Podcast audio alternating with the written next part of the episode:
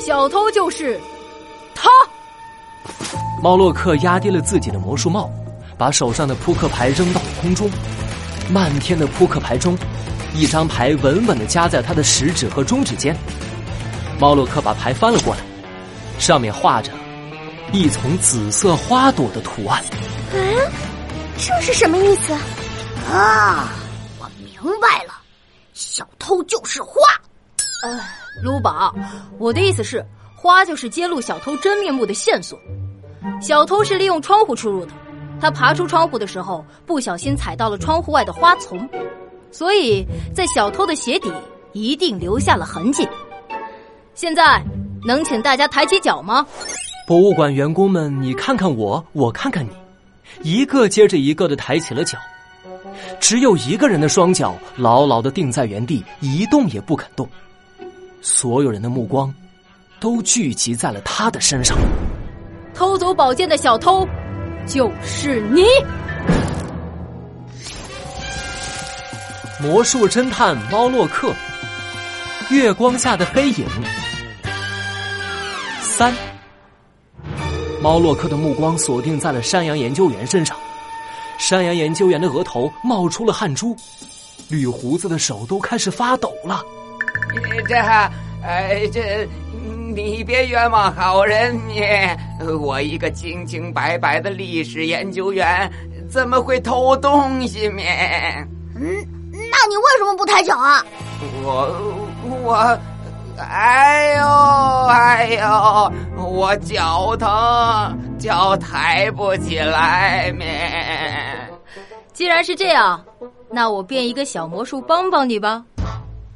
从猫洛克的手上射出了两根透明的绳子，一端缠绕在山羊研究员的身上，另外一端固定在了墙上。猫洛克微微一笑，挥动起手里的手杖指向山羊研究员。只见猫洛克的手杖往上扬起，山羊研究员的身体随着手杖的指向居然飘了起来，双脚脱离了地面。你你干嘛啊？快放我下来！是悬浮魔术，好厉害啊！山羊研究员的鞋底沾着紫色的花瓣，真的是你！猫洛克放下手杖，哎呀面！山羊研究员一屁股坐到了地上，在众人惊讶的注视中，罪行暴露的山羊研究员垂下了脑袋。嗯，我怎么这么倒霉呢？好不容易偷走了宝剑，居然碰上了魔术侦探猫洛克呢！山羊研究员，你为什么要这么做？那还用说吗？当然是为了宝藏呢！我研究了一辈子兰德，就是为了赚大钱呢！我看见兰德的谜题，当面具和满月合为一体，自化为道路，宝剑开启我的宝藏。兰德的宝藏一定和这把宝剑有关系，所以我就想偷了宝剑，好好研究怎么找到宝藏面。可是、呃、我还是没有研究出来。猫洛克摇摇头，压低了帽檐。魔术的手法千变万化，犯罪的方式令人眼花。我，魔术侦探猫洛克，会识破所有犯罪的障眼法。去警察局反思你的错误吧！警笛声响起，是警察赶到了。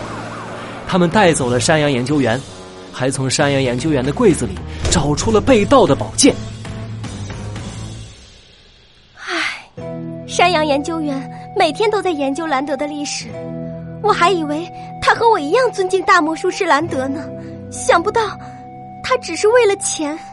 白兔馆长遗憾地摇摇头，把宝剑放回了陈列架。宝剑找回来了，我们是不是就能知道宝藏在哪里了呀？陆宝，我还没解开兰德的谜题呢。啊，哦，对哦，当面具和满月合为一体，影子化为道路，宝剑开启我的宝藏。这到底是什么意思啊？猫洛克拿起写着兰德谜题的画像，再看了看眼前的宝剑，陷入了思索。可另一边的卢宝却无聊地在博物馆里走来走去，摸摸自己空空的肚子。嗯，我的肚子都饿扁了，我好想吃香喷喷的汉堡啊！啊，不行不行，博物馆里不能吃东西。可是，可是我的肚子都咕咕叫了。卢宝捂着肚子抬起头，盯着博物馆屋顶上的天窗。啊，今天的月亮好圆，好大呀，哎，好像一个鼓鼓的汉堡。哎呀，月亮。猫洛克也抬起头，夜空中挂着一轮圆圆的满月。银色的月光从天窗照了下来，落在了博物馆中间的兰德雕像上，雕像拉出了一道淡淡的影子。